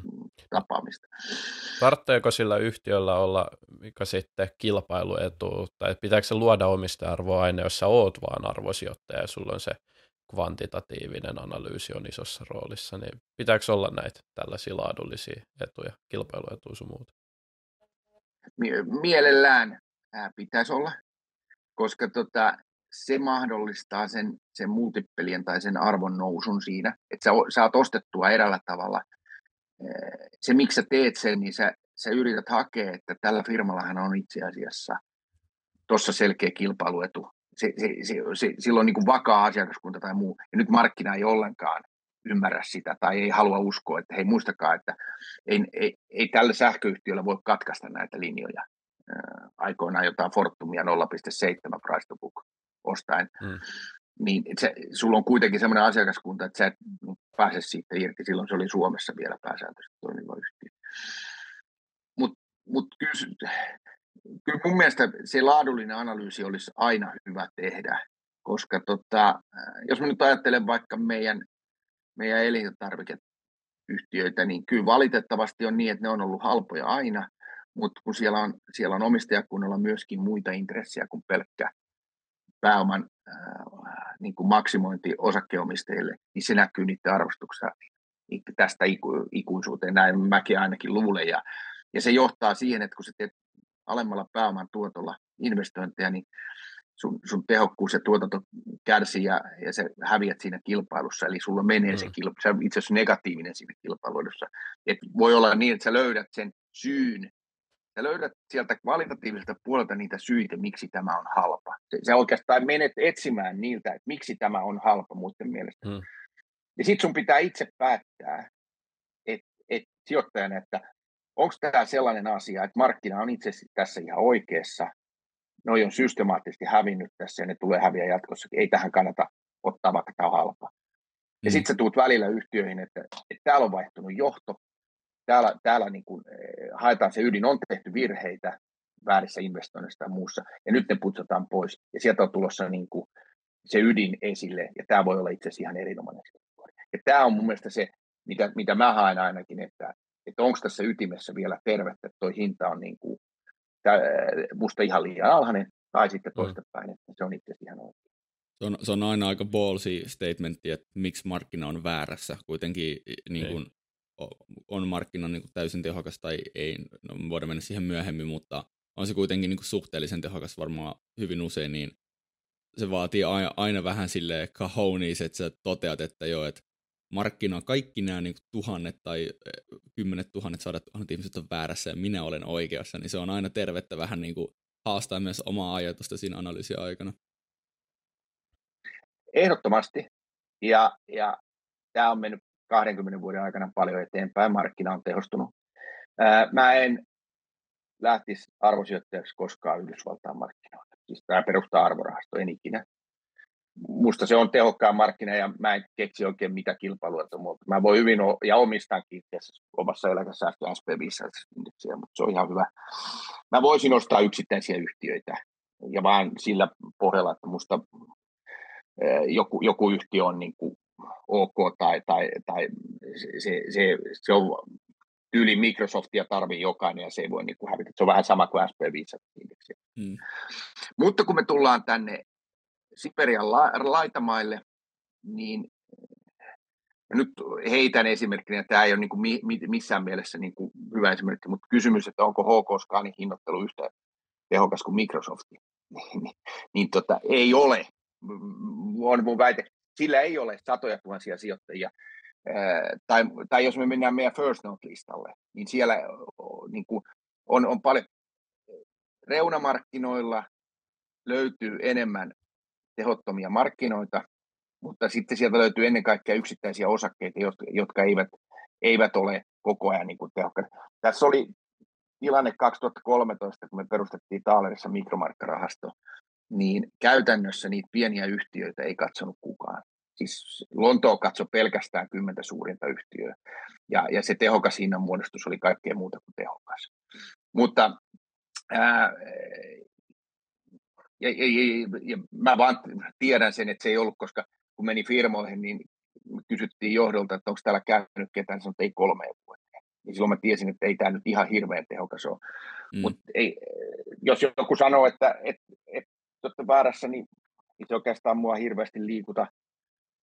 Se on ihan sama sitten, että, että mutta mut sen mä tiedän, että pienissä suomalaisyhtiöissä ja keskisuurissakin, niin ei se hinnanmuodotus aina ole ihan tehokas. Ja sitten meillä on tullut viime aikoina myöskin paljon uusia sijoittajia, jotka viime vuonna tuli, tai viimeisen kahden vuoden aikana, kolmen vuoden aikana tullut, ja nyt, niin, nyt pelottaa ja lähtee pois, niin se hinnanmuodostus ajoi sekä yli että ali, niin ylös ja alaspäin, että, että musta se oli molempiin, molempiin täytyy miettiä, että se voi olla molempiin suuntiin se hintamuodostus vähän väärä. Kyllä. Korjataan vähän nyt, musta tuntuu, että arvosijoittamiseen liittyy aika paljon harhakäsityksiä. Mä, niin mä, nyt ollaan vähän määritelty sitä, sitä tässä jakson niin kuin aikana, mutta, mutta, mutta silti on sellaisia asioita, mitä ihmiset uskoo, että tämä on arvosijoittamista, vaikka sillä ei ole mitään tekemistä sen kanssa. Niin tämmöinen tyypillinen on, että arvosijoittaa sijoittaa osinkoyhtiöihin tai jotenkin niin kuin osinkosijoittamista, niin onko tämä sun mielestä niin kuin totta vai onko tämä harhakäsitys? Se niin Enemmän viha, sä vastaa tuohon, niin mä sanon niin, että, että mä vihaan niin kuin ääripäitä. Ja mm. mä oon kutsunut osinkosijoittamista vähän niin kuin saman perheen sisareksi arvosijoittajan kanssa. Siis arvosijoittaja lähtee ostaa halpa yhtiöitä, joilla ei ole tulevaisuuden, jota ei, jonka tulevaisuutta on hinnoiteltu mahdollisimman vähän, että sä saat mahdollisimman paljon sen tämänhetkisellä niin kuin tavalla, että sä ostat sitä turvamarginaalia mun, mun, mun näkökulmasta. Ja, ja, ja sitten sen todellinen arvo muodostuu siitä, että sillä itse asiassa tulevaisuudessa on isompi arvo, kun markkina on siitä hinnoittelu. Ja, ja sen takia sun täytyy tehdä sitä laadullista analyysiä, että se yhtiön johto pystyy saamaan ne tulevat kassavirrat eh, isommaksi kuin mitä, mitä markkina-arviot ei nyt ollenkaan. Osinko on ollut semmoinen niin kuin ajatus, että, että kun se on iso tai maksetaan osinkoyhtiö, niin se on vakaa. Itse asiassa iso osinko kertoo aika usein siitä, että yhtiöllä ei ole kasvunäkymä. Ja Kyllä. sitä kautta ne tulee tähän arvolaariin usein, että et, kun ei yhtiö ää, ei, ei ole kasvumahdollisuuksia omalla alalla, niin se palauttaa suuren osan siitä voitostaan omistajille ja silloin sen kasvuodotukset ovat aika maltillisia. Eli se on vähän niin kuin silloin se kuuluu, se on joo, joo, kumpi on kumpi, muna vaikka kana. Mutta se kuuluu mun mielestä samaan perheeseen. Siis mm. se on sisarus. Mutta se, että ajatellaan, että arvosijoittaja ostaa vain yhtiöitä, joilla on iso osinkotuotto, niin se ei pidä paikkansa siinä mielessä, e, koska se voi ostaa ihan yhtiöitä, joilla ei ole niin kuin, ää, lähiaikoina mitään niin kuin osinkotuottoa tulossakaan, johtuen siitä, että, että se on vaikka niin kuin siinä käännevaiheessa, että sen kannattaa enemmän maksaa niitä velkoja pois, joita sillä on niin kuin paljon. Ja, ja se tekee paljon parempaa marginaalia kuin siinä. Ja, ja sitten toinen semmoinen harhakäsitys on ilman muuta se, että jos, jos yhtiö maksaa kassastaan niin kuin enemmän kuin tekee tulostaan, niin sehän ei voi kovin kauaa sitä tehdä. Kyllä. Ää, ja Suomessa ei ole muodikasta sanoa, että, että tota, tämä omien osakkeiden osto. Mä haluaisin nähdä tämmöisen tilanteen. Mä olen muutamalle yhtiölle tänäkin syksynä kertonut, että mun mielestä oletteko te harkinnut omien osakkeiden ostoa, kun kurssi on tullut alas, vaikka yhtiöllä menee ihan hyvin, niin eh, siellä tulee nämä likviditeetti ja meillä voi olla hankekantaa, mutta myöskin semmoinen suomalaiskansallinen ajatus, että ei kun, mitäs meidän sitten nämä osinkosijoittajat sanoo, jos me niin, kyllä. Ja kun niin Nokia niin siis... teki joskus sen virheen. Musta niin, se on hu- Mika, kauhean huono. Mä niin. vähän keskeytän siitä. Eikö suomalaista, niin kuin, mun mielestä yli, yli puolet sijoittajista joidenkin kyselyiden mukaan on sanonut, että osinko tuottoprosentti on nimenomaan tärkein kriteeri. Ja sitten jos me mietitään ihan rahoitusteoriaa tai sitä, mistä sijoittajan tuotto muodostuu, niin jos sun yhtiö on niin hyvä, että se ylittää sijoittajan tuottovaatimuksen omalla pääoman mm. niin sä et halua maksaa osinkoa, koska sä tuhoat omistajarvoa jokaisella osingonmaksulla, jos sun pääoman tuottovaatimus täyttyy. Ja mun mielestä sen takia osinkotuotto on niinku tyhmin kriteeri ikinä joo. sijoituspäätöksellä, mutta se on siis suomalaisten siis, lempari. Joo, joo, siis se on, se on helppo. Ja miksi mä en tota, mä en halua siis silleen kritisoida yhtään, koska suurin ongelma on siinä, että suomalaisilla on edelleen 105 miljardia euroa nollakorkoisilla pankkitileillä. Että kaikki yhtään niin kuin järkevät kriteerit, jolla saadaan sijoittajia osakemarkkinoiden pariin, on parempia kuin se, että pelotellaan, että kohta, niin. kohta kaikki romahtaa. Mutta, mutta, mutta, mutta pelkästään sen osinko tuottoprosentin varaan sijoittaminen ei ole oikein. Mun mielestä katsoa, mulla on itselläni äh, hyviä osingonmaksajia. Mä oon nyt vaikka esimerkiksi Nordean ollut, ja se jakaa koko, koko voittonsa tai itse se ei jaa koko voittoa, se voisi jakaa mun puolesta, koska mun mielestä niiden kasvunäkymät on suhteellisen maltilliset, mutta käänteinen P, tai siis P-luku on sitten yhdeksän. Ja mä nautin suunnattomasti tässä tilanteessa, että pankki on niin tosi hyvässä asemassa, luottotappiot on tosi pienet, ne on, ne on kääntänyt sen bisneksen ihan hyvin. Ja ainoa mikä riski on se, että pohjoismaiset taloudet menee niin kuin, pahaan taantumaan, jos alkaa tulla luottotappioita. Niin mä omistan sitä ihan mielelläni PL9. Ja sitten se palauttaa mulle sitä vuodessa tekemään voittoa, eikä lähde tekemään sitä mitään yritysostoja. Enkä mä oikeastaan haluakaan, että ne lähtisi tekemään niin kuin mm. hirveästi. Mutta sä oot ihan oikeassa, että ja se, se parhaiten käytetty esimerkki on tietysti Warren Buffettin Berkshire Hathaway, joka on yeah. kerran maksanut osinkoa. Ja, ja se on käyttänyt aina ne pääomat. Eli osoittaa, että tässä ei ole olemassa sellaista niin kuin, ää, ehdoton ei tai ehdoton kyllä. Et sun pitää katsoa taas se yhtiökohtaisesti, mutta kyllä. usein ne isommat arvoyhtiöt kasvavat hitaasti, sen takia niille ei anneta hirveätä korkeita kertoimia, ne ovat siis halpoja, ja ne maksavat sen ää, tuot, tai voittonsa ko, niin kuin osinkoina omistajille, jolloin niiden osinkotuottoprosentti on aika korkea, jolloin arvosijoittajan salkkuun tulee usein osinkopapereita. Et, et se, mutta se ei ole sen takia, että me ostetaan niitä osinkopapereita, vaan se ostetaan sen takia, että me ei makseta niistä kasvuodotuksista. Et hienointahan on sitten se, että jos, jos tota, tämä yhtiö pystyy löytämään jonkun sellaisen uuden, ajatelkaa vaikka UPM10, joka, joka on niin kuin löytänyt nämä biohankkeet, joita se nyt, nyt tekee. Jos Lappeenrannassa on ensimmäinen ja Saksaan tehdään toinen, ja se pystyy löytämään uuden toimialan tai, tai aikoinaan neste niin kuin uusiutuvissa biopolttoaineessa ja pystyy lähteä investoimaan siihen. Se on hinnoiteltu arvo josta ei ole niin mitään kasvuodotuksia, ja sitten se löytää sieltä omasta niin kuin tuotekehityksestään tämmöisen, niin ne on niitä arvosijoittamien niin kuin unelmia Kyllä. mun mielestä. Kyllä. Joo, sitten vielä tämä toinen harhakäsitys, mikä me ollaan listattu tähän.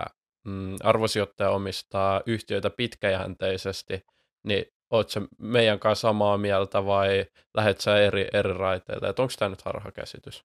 No, ja taas veton siihen, että ei ole olemassa niin kuin kategorisesti kyllä tai ei.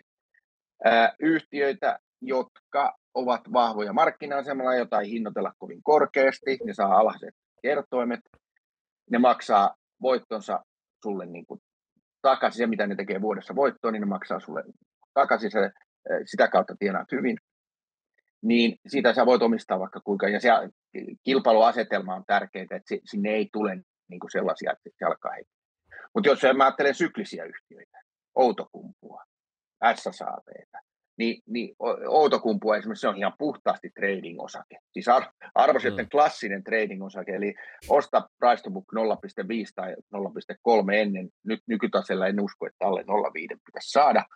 Ja sitten kun se menee jonkin verran yli ykkösen, niin, ja jos se on joskus kakkonen, myy ihmeessä pois. Siis ihan niin kuin, mutta se trading ei ole siis päivä- eikä kuukausitradingia, mutta se on, se on niin vähän suhda sykli tradingia.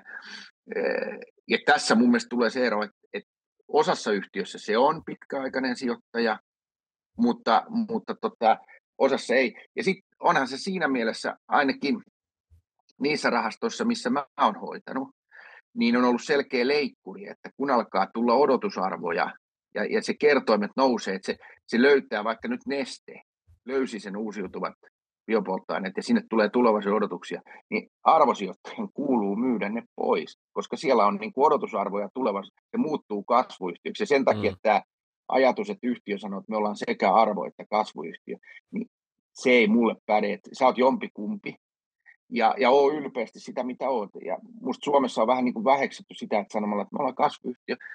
Siinä on semmoinen huono puoli, että sit jos sä oot kasvuyhtiö, niin sun pitää myös muuten kasvaa. Et se, että mä oon 5 prosentin kasvulla oleva kasvuyhtiö, kun inflaatio on tätä, mitä on, niin se ei ole kasvuyhtiö. Sun pitää kasvaa selvästi yli inflaatio. Mutta eh, kategorisesti se on pitkäjänteinen, niin ei, kyllä se seuraa niitä arvostuksia ja, ja toki mullekin on sanottu, että miksi sä oot myynyt nestettä tai miksi sä oot myynyt Ameria pois, niin mä oon aina yleensä vastannut sitten rahaston hoitajana, että yksi rahastolla on selkeä strategia, joka on asiakkaalle kerrottu, se on niin kuin pyhä. Ja toinen, että jos, jos, jos yhtiö tuotti 100 prosenttia, meillä jäi toinen 100 prosenttia saamatta, niin kyllä me sen kanssa pystytään elämään. Että, et, et se ei tuonut ihan maksimaalista tuotto, mutta me noudatettiin sitä periaatetta, että meillä ei ole korkean odotusarvon yhtiötä salkussa. Kyllä. Sä selkeästi niin kuin identifioit itse myös yksityissijoittajana tänne, tänne arvopuolelle ja varmaan nyt niin kuin tärkeä tekijä on ollut siinä, että sun niin salkunhoitajauralla niin kuin se painotus oli siellä arvosijoittamisen puolella. Onko se sun mielestä haitallista, että sä identifioidut arvosijoittajaksi? Rajoittaako tavallaan niitä niin mahdollisuuksia, että tässä olisi vaikka hyvä kasvukeissi, mutta olet arvosijoittaja? Vai onko se nimenomaan hyvä, koska tavallaan se rajaa sitä niin kuin valtavaa pelikenttää ja sä osaat niin kuin fokusoitua ja erikoistua. Että, niin kuin, m- miten sä näet tämmöisen niin kuin oman sijoittaja-identiteetin rajaamisen?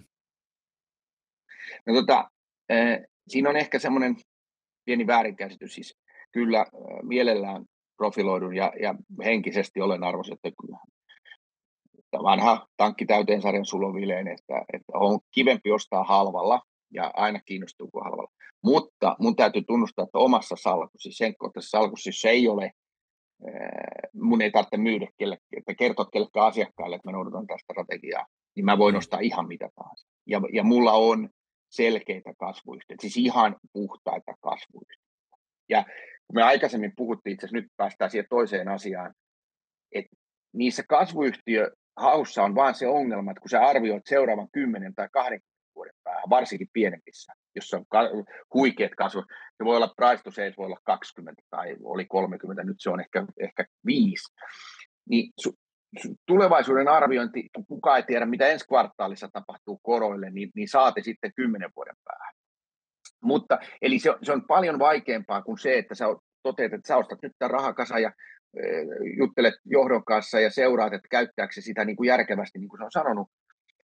Et, et se selkänoja tulee tämmöisestä tylsistä arvoyhtiöistä, mutta kyllä mulla on salkussa ja mä koko ajan haen sellaisia mielenkiintoisia kasvuyhtiöitä. Nyt itse asiassa tänä syksynä paljon isommalla mielenkiinnolla kuin vuosi sitten. Silloin mä, mä kyllä myin niitä omasta salkusta, niitä pieniä, koska musta ne meni vaan niin, kuin niin kovilla kertoimilla, että mä en, mä en tiennyt, että, että, että voiko en myynyt kaikkia, mutta, mutta tota, ja, ja nythän on se mahdollisuus, niin kuin sä sanoit, että, että jos korot tulee alas, niin sitten nousee kaikki kasvuyhtiöt. Niin kävisi, mutta mä en usko siihen. Mä uskon, että nyt pitäisi löytää niitä kasvuyhtiöitä, jotka oikeasti ratkaisee oikeasti ongelmia. Kun kaikki on myyty alas, niin sieltä voi löytyä todella helmiä. Mutta tämä vaatii sitten niin kuin kovaa jalkatyötä ja paljon pohjustusta. Mä mielellään profiloidun hakeen niin kuin halvalla, ää, mielellään niin kuin hyviä kasvukeissejä, enkä, enkä niin kuin ylen katso niitä, mutta, mutta tiedostaen sen, että, että ostamalla jokaista kasvuyhtiötä, missä luvataan niin kuin ummet ja lammet, niin se ei tule tapahtua. Sellaista yritysjohtajaa muuten ette tapaa, joka sanoisi, että tämä meidän kasvuyhtiö ja kasvuskenaario ei toteudu, koska se lähtee niin kuin, mm. niiden, se on itsestään selvää, että ne sanoo, että joo, joo, me, ollaan, me tullaan voittamaan tämä markkina. Ja sitten sä katsot mm. sitä historiaa ja totuutta silmiin, että, että onko tämä. Sen takia, ja kun mä omaa salkkua katson, niin mä on vaan, mulla on vaan tur... Mä nukun yöni paremmin, kun mulla ei ole, mun ei tarvitse jännittää sitä, että, että muuttuuko maailma siinä niin kuin dramaattisesti, vaan mä tiedän, että jos mä salkku, salkun P on 10, niin, niin mä tiedän, että ei tämä nyt korkealla tipu, vaikka tulisi pieni tulosvaroitus. Kyllä. Mm. Me väännettiin Vesa Puttosen kanssa aikoinaan siitä, että onko markkinat tehokkaat vai ei. Ja, ja Vesa oli itse asiassa hyvin vahvasti sitä mieltä, että ne, ne, oli, ne on hyvinkin tehokkaat ja jopa mentiin siihen keskusteluun, että onko joku buffetin tuotot niin kuin, missä määrin ne on tuuria ja sattumaa ja missä määrin ei. Mutta kun sä oot arvosijoittaja, niin eikö arvosijoittanut vähän niin kuin pakko uskoa, että markkinat ei ole kovin tehokkaat? Jos joku on hinnoiteltu tosi halvaksi, niin tavallaan jos markkinat on tehokkaat, niin silloinhan se on hinnoiteltu halvaksi just siitä oikeasta syystä, eikä että se on alihintainen. Et sun pitää löytää niin kuin arvokeissejä, eli että yhtiö on halpa suhteessa sen oikeaan arvoon, niin sun, sä et vähän niin kuin saa uskoa markkinan tehokkuuteen hirveästi. Joo, siis lähtökohtaisesti noin. Eh, mutta taas, taas tuun siihen, että Yhdysvalloissa niin en mä lähde tappelemaan sitä vastaan.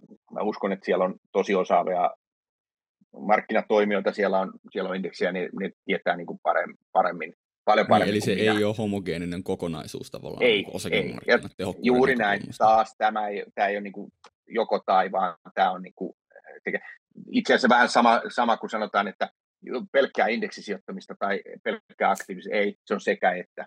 Mulla on eläkesalkussa indeksirahastoja, äh, SP500 tai Eurostoksia, mutta jos mä niin kuin Suomen markkinoilta, niin mä uskon, että mulla on jotain lisää, jollei mitään muuta, niin mä ainakin tunne, tiedän niitä johtajia, ketä siellä on taustalla ja mitä ne tekee. Mulla on, saattaa olla ihmisiä töissä siellä, joilla mä voin soittaa, että miten teillä menee näin poispäin. Ei ne nyt kerro, miten teillä menee, mutta sen yleisen fiiliksen kuulee. Ja mä luulen, että et, et, joo, Vesa ammattinsa puolesta, ja kyllä isot markkinat on tehokkaat, Buffett niillä summilla, mitä hän joutuu operoimaan, niin hän joutuu olemaan tosi tarkkana, koska kun sijoitat niin kuin satoja miljoonia tai miljardia, niin se on eri asia kuin sijoittaa pienempiä summia. Mutta kun me tullaan reunamarkkinoille, kun me tullaan pienempiin yhtiöihin, niin kyllä tämä mun mielestä löytyy selkeitä epätehokkuuksia. Se vaatii vain niin kuin, tietyissä asiassa, niin kuin, sitten se vaatii pitkäjäntöistä, sun pitää välillä olla niin kuin, pistää silmät kiinni ja, ja olla vatsahvot, eikä ne kaikki eh, sijoittajat ehdi millään perehtyyn tänne niin kuin rajamaille jotain pikkuyhtiö, eikä niitä kiinnosta eikä, eikä muita, niin mä oon edelleen Saulihan puhuu että... tästä, Vileen, että joo, joo. Olympi, olympi, olympiakilpailut vs. joku paikalliset piirremestaruudet, niin kuin tyyppinen metafora, että se, se, se on kyllä ihan niin kuin toimiva, toimiva metafora. Se on, se on hyvä, se on hyvä metafora, jos ajattelet sitä, että et mullekin on joskus ehdotettu, että voisit ottaa pohjoismaisia, voisit ottaa eurooppalaisia. Ja mä oon todennut, että suutari pysyköön listassa. Jos sä oot jossain, kuvittelet osaavas jonkun kategorian, niin keskity siihen. Älä mm. yritä niin kuin laajentaa sitä, että sä osaat kaikki maailman yhtiöt. Mä en ainakaan sitä pystyisi tekemään. Ja, mm. ja kyllä mulla on etua siitä, että mä tiedän, tiedän niin kuin Suomessa. Täällä, täällä kulttuurissa on aika hyvä toimia. Meidän, meidän johdot on aika rehellisiä. Ja, ja meidän, yksi sellainen asia esimerkiksi, mikä on tullut viime vuosina, tai vaikka nyt ihan, ihan niin kuin viimeisen kahden vuoden aikana ne kirjanpito käytännöt. Kyllä meillä on Saksasta paljastu tämä Wirecard, huijaus, ei meillä Suomessa nyt ihan hirveästi sellaisia, tai Amerikasta aikoinaan Enronit, tai, tai nyt toi, toi, toi Öö, no tämä, joka sai tuomionkin näistä veri, veritestifirmoista, nyt mä en muista nimeä, mutta, mutta anyway, niin meidän kuitenkin äh, firmoissa niin äh, se äh, niin kuin kirjanpito, corporate governance on, on mun mielestä korkealla tasolla. Ja mm. silloin se on iso, iso ero listattuihin ja listaamattomiin sijoittajana, joka aina välillä muuten unohtuu listattuihin sijoittajille, että siellä täytyy kertoa kuitenkin heti, jos tulosnäkymä muuttuu, jos johto vaihtuu. Mulla on joitakin lista, listaamattomia sijoituksia, osa on mennyt hyvin, mutta on, on sellainenkin tapaus, että puolta vuotta myöhemmin mä kuulin, että johto oli lähtenyt. Ja se meni puoli vuotta. Mä en ollut iso omistaja, mutta, mutta kuitenkin. Ja silloin mä totesin, että eihän, ei, ei ole mun markkinat. Mieluummin mä oon sitten listatuissa, vaikka ni, ni, niiden arvostus voi olla pikkusen korkeampi, mutta sä ainakin tiedät, mitä Mä palaan Joo. siihen, että sijoittajan tärkein kuitenkin on se, että sillä on yöunet tallella. Jos rupeaa miettimään öisin näitä, niin sitten ei tule muuten yhtään mitään. Sitten ei jaksa päivällä analysoida yhtään mitään. Sä mainitsit, että arvoosakkeet on ne matalan PBn kym, tai matalimman PBn kymmenys on tuottanut parhaiten tutkimusten mukaan. Ja näin mä oon itsekin lukenut itse asiassa useampaa tutkimusta, muistelisin näin. Mutta sitten jos me mietitään tuota rahoitusteoriaa, että riski ja tuotto kulkee käsi kädessä, niin onko arvo-osakkeet se riskisin omaisuusluokka sitten osakkeiden joukossa? No, tota, se on hyvä kysymys. Siitäkin on tutkimuksia, että eh, riski selittää sen, sen ylituoton. Ja sitten on, on eh, toisaalta taas, että jos sä ostat jonkun niin kuin tasevaraus on 0,2, niin onko sulla sitten hirveä riski? Ähm. Niin turvamarginaali Benjamin Grahamin mukaan tässä ei pitäisi olla suurinta riskiä, vaan nimenomaan joo, matalin joo, riski, mutta rahoitusteoria on eri mieltä. Joo, ja tämä on, tää on vaikea, jos siinä Vesa-jakso juttelitte volatiliteetin mittarista, ja, ja se, on, se on ihan hyvä kysymys, että et, et, et, volatiliteetti on myös mahdollisuus. Eli, eli kun, kun tiedät, että osakkeet voimakkaasti heiluu, niin, niin, niin mä näen sen niin kuin mahdollisuutena. Musta se ei ole pelkästään riski, siis en lähde nyt väittämään niitä tutkimuksia vastaan, jossa sanoo, että se, se on niin kuin korvaus siitä, siitä niin kuin suuremmasta riskinotosta. Siellä on huonompia firmoja, mutta, mutta kun sä ostat halvemmalla, niin musta se antaa kuitenkin niin kuin suojaa. Mä ajattelen sen mm. niin. Ja mä en mm. lähde taistelemaan niitä tutkimuksia vastaan. Et, et, mä luulen, että molemmat on vähän niin kuin tässäkin tapauksessa oikeassa, että, että sä saat suuremman tuoton, kun sä otat ää, niin kuin ehkä heikompi laatuisia firmoja, jotka on hinnoiteltu halvammalle. Ja, ja, ja joo, niissä on suurempi riski, mutta silloin, silloin sillä valinnalla on merkitystä, että yritän löytää sieltä ne, jotka ei olisi kaikki. Näissä tutkimuksissa tehdään aina kategorisesti niin, että otetaan vain luvultaan niin kymmen, halvin kymmenys. Siellä ei tehdä mitään muuta valikoimaa, jos ei lisätä jotain tunnuslukua tai näin. Eli siis kukaan ei tee mitään laadullista analyysiä. Mm. Ja, ja mä taas tekisin aina jonkinmoisen niin kuin laadullisen analyysin siitä, että miksi se firma on halpa. En, en, en ostaisi 0,01 price to bookilla, niin mä en ostaisi sellaisia yhtiöitä. Musta se on, se on jo konkkakypsä firma ja musta saa sitten mennä, mennä nurin. Niin se on varmaan, että miten sä mit, mittaat sen riskin, että, että jos olet kasvusijoittaja, kun se on hauska, se on vähän sille ehkä vinksallaan, niin kuin, niin kuin toi Teemun kysymys antoi ymmärtää, että kasvusijoittamista pidetään tämmöisenä boom to boom, korkea riski, korkea tuotto, ja arvosijoittamista pidetään ö, tylsän tappavana, mutta vähän riskisenä, mutta mm. eihän se tälleen mene, että arvosijoittajahan voi ottaa ihan todella kovaa niin kuin liiketoimintaan liittyvää yhtiökohtaista riskiä, kasvusijoittaja taas voi ottaa ihan poskettoman kovaa tavallaan siihen niin kuin markkinaan ja sitten niin kuin esimerkiksi arvostuskertoimien sulamiseen liittyvää riskiä. Ja, ja, ja tavallaan, että jos omistat jotain isoa kasvuyhtiötä, niin jos Nasdaq tippuu 30 pinnaa, niin voin laittaa rahani pantiksi siitä, että että se yksittäinen yhtiö tippuu myös ja, ja, ja sitä kautta otat niinku ihan sikana riskiä, mutta se on vaan tosi erilaista riskiä, mitä sä otat. Se on, se on näin ja, ja sitä on niinku hirveän vaikea yksiselitteisesti sanoa. Se, mitä mä aina rahastoissa ajattelin, niin mulla oli se koko salkun painotettu tunnuslukutaulukko. Ja, ja jos, jos markkinan P oli vaikka silloin 15 ja, ja meidän koko salkun P oli 13, price to book oli 2 ja meillä oli 1,5, price to cash flow oli joku, mitä mä sanoisin, kahdeksan. Niin, niin tota, mä olin tosi happy sen salkun kanssa. Me oltiin siis selvästi alempana, 2-30 prosenttia alempana kuin, kuin markkina keskimäärin. Ja, ja sitten se koostui niin kuin yksittäisistä yhtiöistä. Mä äh, lähdin aina sillä, että mä annoin sen koko salkun. Sanoin, että jos tämmöinen yhtiö listautuu, olisitte kiinnostunut. Ja sitten se koostuu vaan niistä komponenteista siellä alla, josta me voidaan sitten jutella, että onko tuo yhtiö hyvä vai mm. tämä on. Et, et, e, mä ehkä enemmän katsoisin sit sitä taas kokonaisuutta. Monelle sijoittajalle mä muistuttaisin aina välillä, että, että kun sen on havainnut, että tulee, ne tulee kysyä yksittäisten yhtiöiden, mitä mieltä sä oot siitä, mitä mieltä tästä, niin muistuttaisin aina, että jokaisen kannattaa katsoa myös sitä koko salkun tasolla sitä riskiä, että se ole vääristynyt tai, tai että se ei ole niin kuin jotenkin vinoutunut johonkin yhtiöön tai jonkun tyyppisiin. Se, tärkeintähän on itse asiassa, että se kuvaa sua sijoittajana. Ja, ja mulle ei mitään vastaa, ei, ei tarvitse olla, jos, jos maailmassa muut lyhty, kaikki muut ryhtyy kasvuyrittäjäksi, hienoa. Mä tiedän, että minä ja Puttonen pyöritään siellä arvopuolella sitä kaksi ja varmaan Buffetkin. mutta tota, ää, taas jos mennään niin kuin, sillä tavalla, että et, et jokaisen pitäisi löytää se oma tyyli, mikä sopii siihen omaan niin kuin, äh, horisonttia, millä, millä niin kuin saa yöunet rauhassa. Se on musta se kaikkein tärkein. Ja, ja mulle ainakin niin kuin, arvotyyli sopii aivan, aivan loistavasti. Jos mä löydän äh, niin kuin, äh, halvalla, mä Kerron yhden esimerkin menneeltä, mikä teki musta lopulta arvosijoittamisen. Se itse asiassa kiteyttää aika monta asiaa, niin osinkosijoittamista muuta. Aikoinaan 2000-luvun al- alussa niin oli semmoinen kuin Polar Kiinteistöt Oy, joka oli siis kiinteistö, sijoitusyhtiö, joka oli edetetty Polarin, taisi mennä konkurssiin olevasta rakennusyhtiöstä, ja sen hinta per tasearvo oli silloin 0,3, kun me ruvettiin ostaa. Ja sen suurimmat omistukset oli ää, Tampereen koskikeskus, Jumbon tyhjä tontti ja Turun kivikukkaron kauppakeskus silloin. Sillä oli ää, omavaraisuus 40, ne oli pääomittanut pääomistajat sen.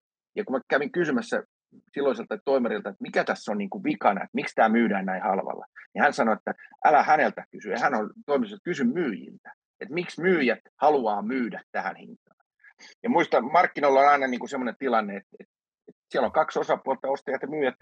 Ne ehkä sijoitti teknoosakkeista ja muihin. Silloin kun me ostettiin, niin mä olin pommin varma, siis pommin varma, että, tämä on hyvä sijoitus. Mä en vaan tiennyt, millä aikajänteellä, kuinka paljon meillä pitää odottaa. Sillä ei ollut, sillä oli niin paljon vahvistettuja tappioita, että se ei voinut osinkoa jakaa, eli se ei ollut osinkoyhtiö. Meni kolme vuotta ja saksalainen IVG osti sen kun me maksettiin 20-25 senttiä, niin se osti sen 75 sentillä pois ja maksoi sitten loppujen lopuksi välimiesoikeudessa 1,05 tai jotain sinne päin 1,10. Okay. Me saatiin joku 90 sentti. Siis kiinteistöjä omistamalla niin kuin nelinkertaistettiin tai kolme ja puoli kertaistettiin tulos. Ja mä en ollut pätkän huolestunut tämän sijoituksen niin kuin osalta. Ja silloin musta tuli, että tämä on mun tyyli, osta yksinkertainen, ymmärrettävä liiketoimi, Buffett. Ää, mene läpi, että se ei ole liian velkainen. Ää, osta sitä vaan ja omista, ja sä et tiedä, millä aikavälillä sä voitat sen. Ja, ja, ja se teki musta niin kuin, ja, ja sä tiedät, että jossain vaiheessa se vaan niin palkitaan, mutta sä et tiedä sitten, ja se osinkohan sitten ei niin kuin tullut, mutta arvonnousu tuli varsin hyvänä. Silloin musta Kuulosti tuli hyvin, niin kuin, hyvin epäsymmetriseltä riskiltä. Että niin kuin, niin kuin, niin kuin sanoit, että se oli huolestuttanut pätkääkään, niin harvoin saa kolme neljä backereitä ilman, että sua huolestuttaa tavallaan, että et, et, et, et niitä vaikutteet, että se riski ja ei ollut niin kuin, sille linjassa esimerkiksi niin kuin rahoitusteorian kanssa. Ei, ei, ja, ja, ja joo. Ja, ja vielä lisätä siihen, että kun se oli osake, niin se volahan oli niin kuin iso. Se heilu niin kuin viikkotasolla aika, tai päivätasollakin aika paljon. Ee, varmaan niin, että, että silloin kun se nousi johonkin 70 senttiin, mutta silloin oli jo itse ostettiin pääomistajilta pois, me vaan haluttiin niistä vahvistetuista tappioista vielä. Itse asiassa paradoksaalista, että sen firman arvossa 20 senttiä oli vahvistettuja tappioita. Että, että sä, voit, sä, voit, sä voit myös niillä, niillä niin tiedät, aina pitää katsoa, mistä siellä firman arvo muodostuu. Se voi muodostua ihan, mm. ihan niin kummallista asioista. Mutta mut näin, e, ja jos sä mietit tätä riskiä, niin mikä riski siinä oli? Mun mielestä siinä ei ollut. Siis se, että Tampe, tamperilaissyntyisenä, sori Turkulas, Tur, Turun maapohja sortuu ja se kivikukkaro menee maahan. Mä en pitänyt sitä riskiä kovin todennäköisenä. Miten, miten sitten tällainen, kun jos miettii jotain Stockmannia nyt vaikka, joka kanssa omistaa kiinteistöjä ja niillä mm. on sitten on jotain arvoa tai ei ole arvoa, mutta esimerkiksi ei se, se ei ole ollut kovin niin kuin helppoa rahaa ainakaan tuollaisen niin kuin kiinteistöomistuksen kautta. Ei. Stockmannista voin kertoa niin kuin negatiivisen esimerkin, miten epäonnistuu. Mä, sen oli parhaimmillaan siis joku 25-28 euroa.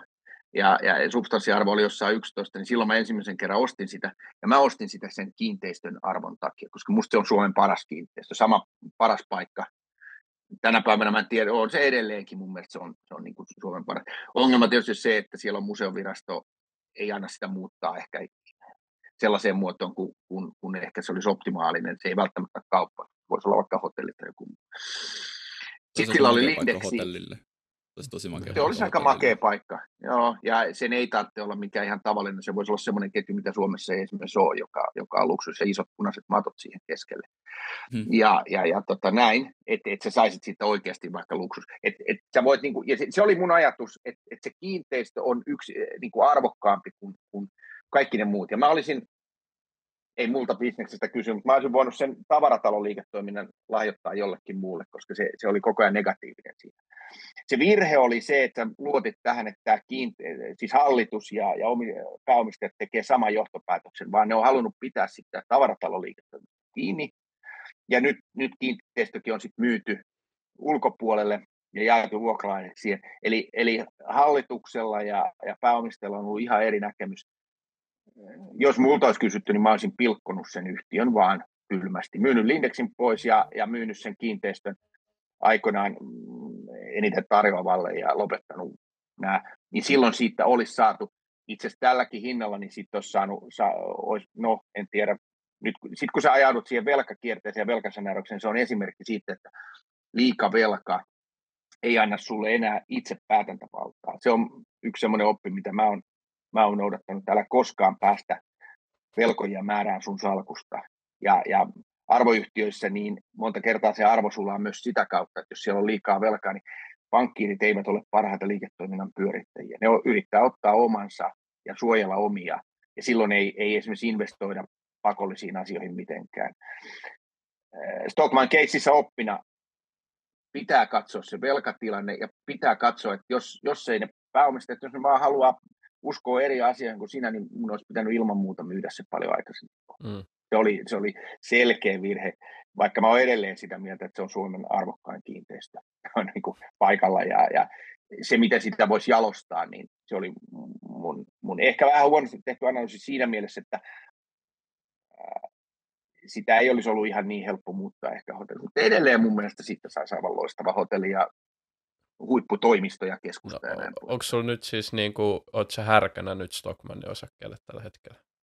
Öö, mulla oli niiden hybridilainaa ja mulle annettiin osakkeita, jotka meni ihan hyvin. Öö, mä kevensin sitä jonkin verran pois. Mulla on vielä Stockmannia, en mä tällä hinnalla halua myydä, koska musta Lindex menee ihan hyvin. Mm. Stockmannin tavaratalollahan ei, ei ihan hirveästi arvoa siinä yhtälössä ole, että se on puhtaasti Lindex. Ja nyt kun se on saanut kuitenkin velat kuriin, niin, niin musta siinä ei ole sellaista hätää enää, enää tehdä niin väkisin mitään. Okay. Härkä on vähän ehkä liian, liian voimakas sana, sana si, si, sen suhteen, mutta, mutta en myöskään niin, että en, en, en ole myynyt tällä hinnalla. Okei. Okay. Meidän todella mielenkiintoinen jakso on nyt lähestynyt loppua. Meillä on jäljellä yksi jakson aiheeseen täysin epärelevantti, mutta kuitenkin klassikoksi muodostunut kysymys. Eli mikä on täl- tällaisena tota, eläköityneenä boomer-sijoittajana nyt sun mielipide kryptoista? Öö, no, tota, tota, tota.